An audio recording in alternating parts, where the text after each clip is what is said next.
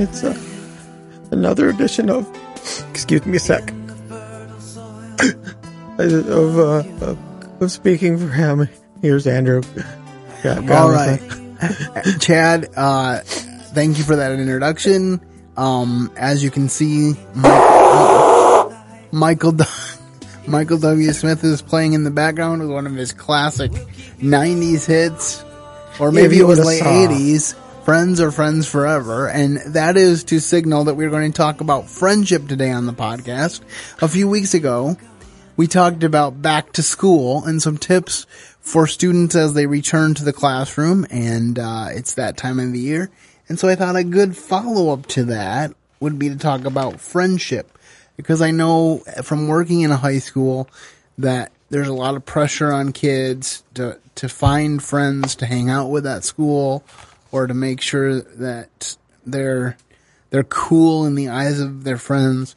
So we're going to take a look at some of the biblical um, ramifications of this, and Chad is going to start us off with our quote of the day. A man that hath friends must shew himself friendly. And there is a friend that sticketh closer than a brother. Proverbs eighteen twenty four. Okay, and this is kind of the classic verse, um, the the logical jumping off point for me when I think about this issue because it's the one that I always think of as the foundation for friendship. If you want friends, you have to show yourself friendly, and I'm thankful that with all of my limitations that God has seen fit to place upon me in this earthly life, that being that he made me outgoing. Because if he made me with my limitations and an introvert, I think it'd be very difficult for me to function in society because I needed to be outgoing so that people would realize that I was more approachable than perhaps I look on the outside. And so I thought that was very important. And as as I have shown myself friendly, I, I've seen evidence that I've accumulated um, a good number of friends who love and support me, and uh, I count Chad among them. Thank and you. So I just wanted to put that out there. Very grateful for his friendship, especially over the last couple months, helping to sustain the podcast. And uh, so I think it's a very good point to start off with that if we want friends, we have to be a friend. And sometimes I think we, we're always looking for who is that friend instead of saying, how can I be that friend? I heard someone say recently that if you are feeling alone, look for somebody else that feels alone. If you guys get together, then neither of you are alone anymore. And it seems simplistic, but it's also very true and kind of right on the money. So, all right, we're going to go through a few brief points about this topic and hope that if you enjoy this podcast episode that you'll share it with your friends and let them know where they can listen to the show as well. So, here we go. The first one is choose your friends wisely. He that walketh with with wise men shall be wise, but a companion of fools shall be destroyed. Proverbs thirteen twenty. Now, this is an important one that my parents were always drumming into me, and and I can say, um, as a as a youngster, I didn't always surround myself with the best people, and I, I you know, the things that I got in trouble for were not were not what a lot of people would consider major, but I still wasn't necessarily on the best track as a teenager. Andrew, you were in prison for And- three years. No, nothing like that. but uh, but a lot of a lot of my teenage my teenage years could have gone better if I had surrounded myself with better people. Let's just keep it as simple as that. Um, and so I want to encourage you if you're out there and you're wondering about your friends, um, then surround yourself with wise people. One thing that has helped me is to realize that not all my friends have to be my age. And I actually have a lot of, quite a few friends that are older than me. And that really helps me because it helps me to learn from people who have been where I am in the past and have learned good lessons. And I also have a good number of friends that are younger than me and I'm able to impart lessons to them. And I think I've said on a previous podcast, it's good to have Paul's to teach you and Timothy's to teach. And I think that's a good philosophy for friendship as well. And another thing I wanted to mention about friends is one of the common refrains that I, that I see from young people is they'll do a foolish thing, especially in a group, and you'll say, why did you do it? And they'll say, because I wanted to be in that friend group. I wanted to be friends with that person. But uh, somebody that wants to compromise your integrity or compromise who you are in order for you to be in their friend group, that's not a real friend. And I wanted to put that out and state that very emphatically. So the second point is treat your friends with kindness and respect. Be kindly affectionate one to another with brotherly love in honoring in honor preferring one another. I don't read King James at home, so this is really a tongue twister for me. Yeah, I, I like to challenge. My, I like to challenge my co co-hosts with. But I sound like The Porky King Pig. A bit, a bit. I'm reading this. I'm like. But I, I will say this that I going talking about this verse, honoring one another, putting others before yourself. I think that Chad does a good job of this because often when we correspond, he calls me boss. And one time I asked him why he did that, and he said that it helped him to remember to put others before himself. And I really have seen that attitude in Chad, and I just wanted to point that out as we go forward. And just to remember that life is not about us. I think we, we all as humans have a tendency to be self-centered.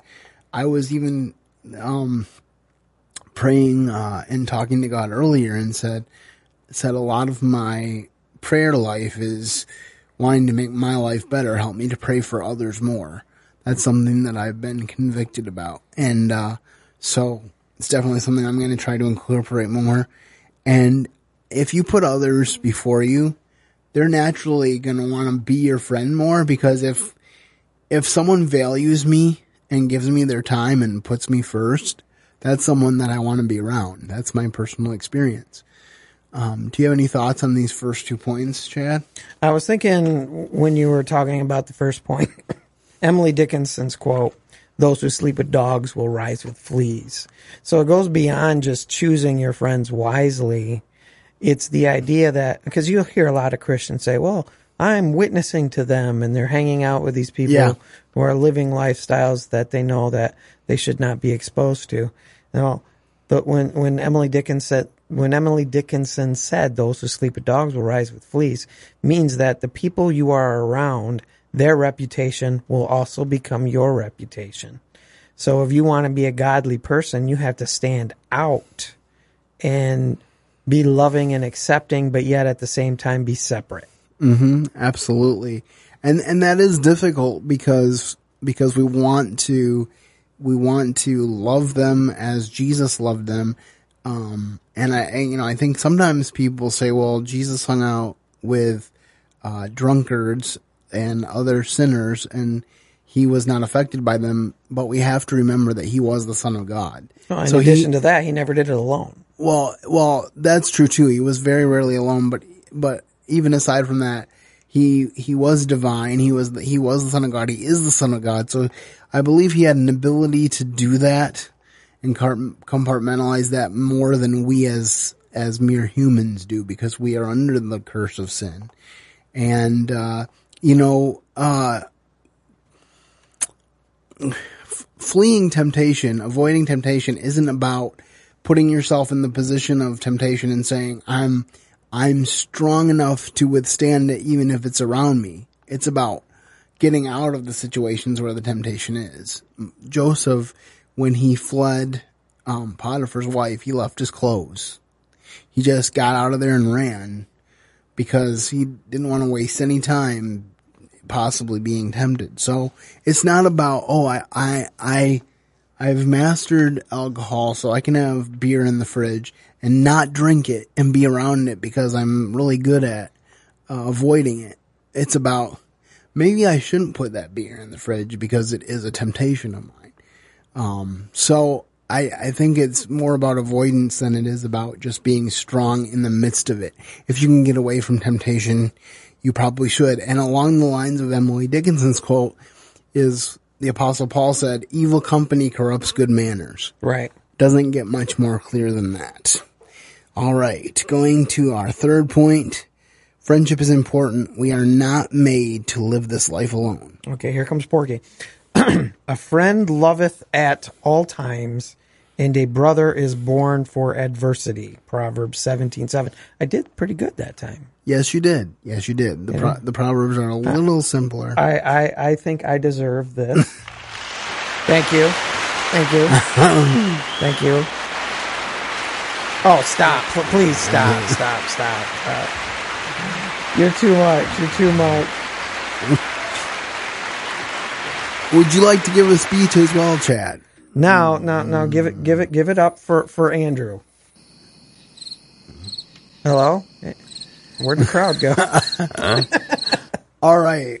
Well, I had uh, fun. we digress slightly, but um, uh, so yes, Chad, you did you did well on that verse, and I think even if God has you in a single place in your life, um, He doesn't intend for you to live life solitarily.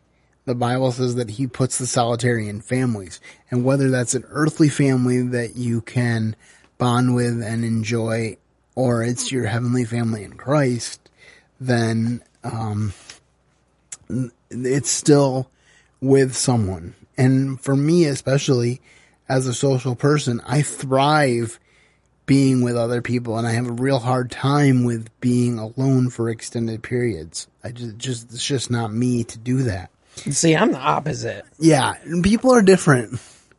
That's absolutely true. And I'm sure you being the opposite, it can be especially difficult for you to let people in because your personality type is such that you just want to be alone when sometimes God might be saying you need other people. Well, it's when I'm when I'm around a lot of people, it's like system overload. I gotta hide for a little while, fall back, and regroup.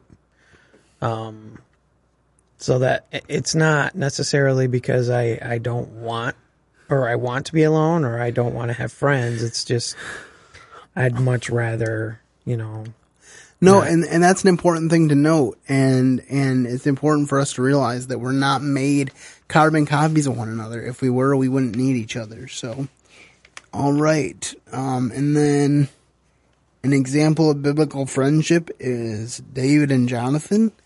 Um, and I'll just go ahead and read this, Chad. It says, Uh, and it what are you came to trying to pass, it came, and it came to pass when he had made an end of speaking unto Saul, that the soul of Jonathan was knit with the soul of David, and Jonathan loved him as his own soul. And Saul took him that day, and would not let him go any more to his father's house. Then Jonathan and David made a covenant because he loved him as his own soul. And Jonathan would repeatedly show that he cared more about David than about his potential future. Because the kingly line said that Jonathan should have been king, but Jonathan understood that God had anointed David king, and he supported David all the way through, and he tried to protect him from Saul, and he's like, why would you, um, kill David? He's done nothing but good for you. And Saul kept telling him that he wouldn't, and then he would change his mind, and eventually, um, Saul and Jonathan died, and David mourned Saul and Jonathan greatly. And then he even said, Is there someone of Saul's household that I can show kindness to for Jonathan's sake? yes, this is a, an amazing story. Yeah, so that's it's it's huge the level of friendship they had, and I want to speak to that because I think it's so important, and especially as guys, we tend, as a general rule, not to, um, not to desire or at least not know how to approach having a deep friendship, especially with another guy. But I think David shows us a good example of how to do it. If you have, if you're blessed to have one or two guys in your life, whether in your family or outside of it, that you know that you can go to with anything and be honest with them and just, um, have iron sharpen iron with you guys together. That is a huge thing that you can be very thankful for. And I would encourage you, if that's not something you're comfortable with, just pray that God would give you a comfort level for that kind of thing. Because I believe that He wants us to, um, to be workers together. You know, he sent the disciples two by two when he sent them into the villages to cast out demons in the Bible. He sent them two by two. And, um, I don't think, you know, the 12 disciples, I don't think that was a mistake because I think they could often be sent out two by two as well. I think there was a purpose in that number. So I think it's important for us to have companions on the road of life and to think about this example of a friendship done right. There was a cost and a sacrifice that both of them made to be friends with one another, but in the end, for both of them at least, it was worth it. So I think that's important to keep in mind. Do you have um, any final thoughts before we wrap up? Yeah, I was thinking about the power of the covenant that Jonathan had with David. Um, God knew in advance, of course, that he had already set the plan out for um, for David to become king, and, and, and God and his sovereignty knew that Jonathan was not going to be able to make it to the throne. But there was the covenant that David and Jonathan made. And if you, and we don't have time to get into the depth of it because it's probably a series of podcasts on its own. But take your time and look into that. It is just amazing because their covenant is also a reflection of what God has done for us. Well, I think if you read that initial passage too, you'll find that that Jonathan basically stripped most of the royal clothing that was on him at that moment and put it on David and said, "This is the level to which I'm going to for you." And I think that's a good way to end because it's very reminiscent of what what Jesus does for us when he takes our sin and gives us his righteousness and says, not only do I want to be your friend, but the Bible tells us in Hebrews that we are his brother, that we're joint heirs with Jesus, that we're royalty because of what Jesus did for us and and God the Father accepted that sacrifice. Right. So that's that's the ultimate show of friendship. Jesus said greater love has no man than, than a man, man lay down his life for his friends. And then he says, you are my friends if you do whatsoever I command you. And so very clear and practical truths today on the Speaking for Him podcast. I hope that you will contact us with the uh, information that will roll at the end of the show and that you will um, uh, share this with your family and friends so that they can uh, hear some of the biblical perspective on the wonderful gift of friendship. For now, have a great weekend and keep serving the best of masters. Thank you for listening to today's episode. Your host has been Andrew Thomason founder of Speaking for Him. For more information on today's show and to leave us comments and voicemails, visit speakingforhim.blogspot.com. You can find Andrew's ministry at speakingforhim.com. That's speaking, the number four, H-I-M. You can also interact with us at facebook.com slash speaking for him and on Twitter at Speaking for Him. And when you look for us on iTunes and Stitcher, let us know what you think of the podcast by leaving a rating and review.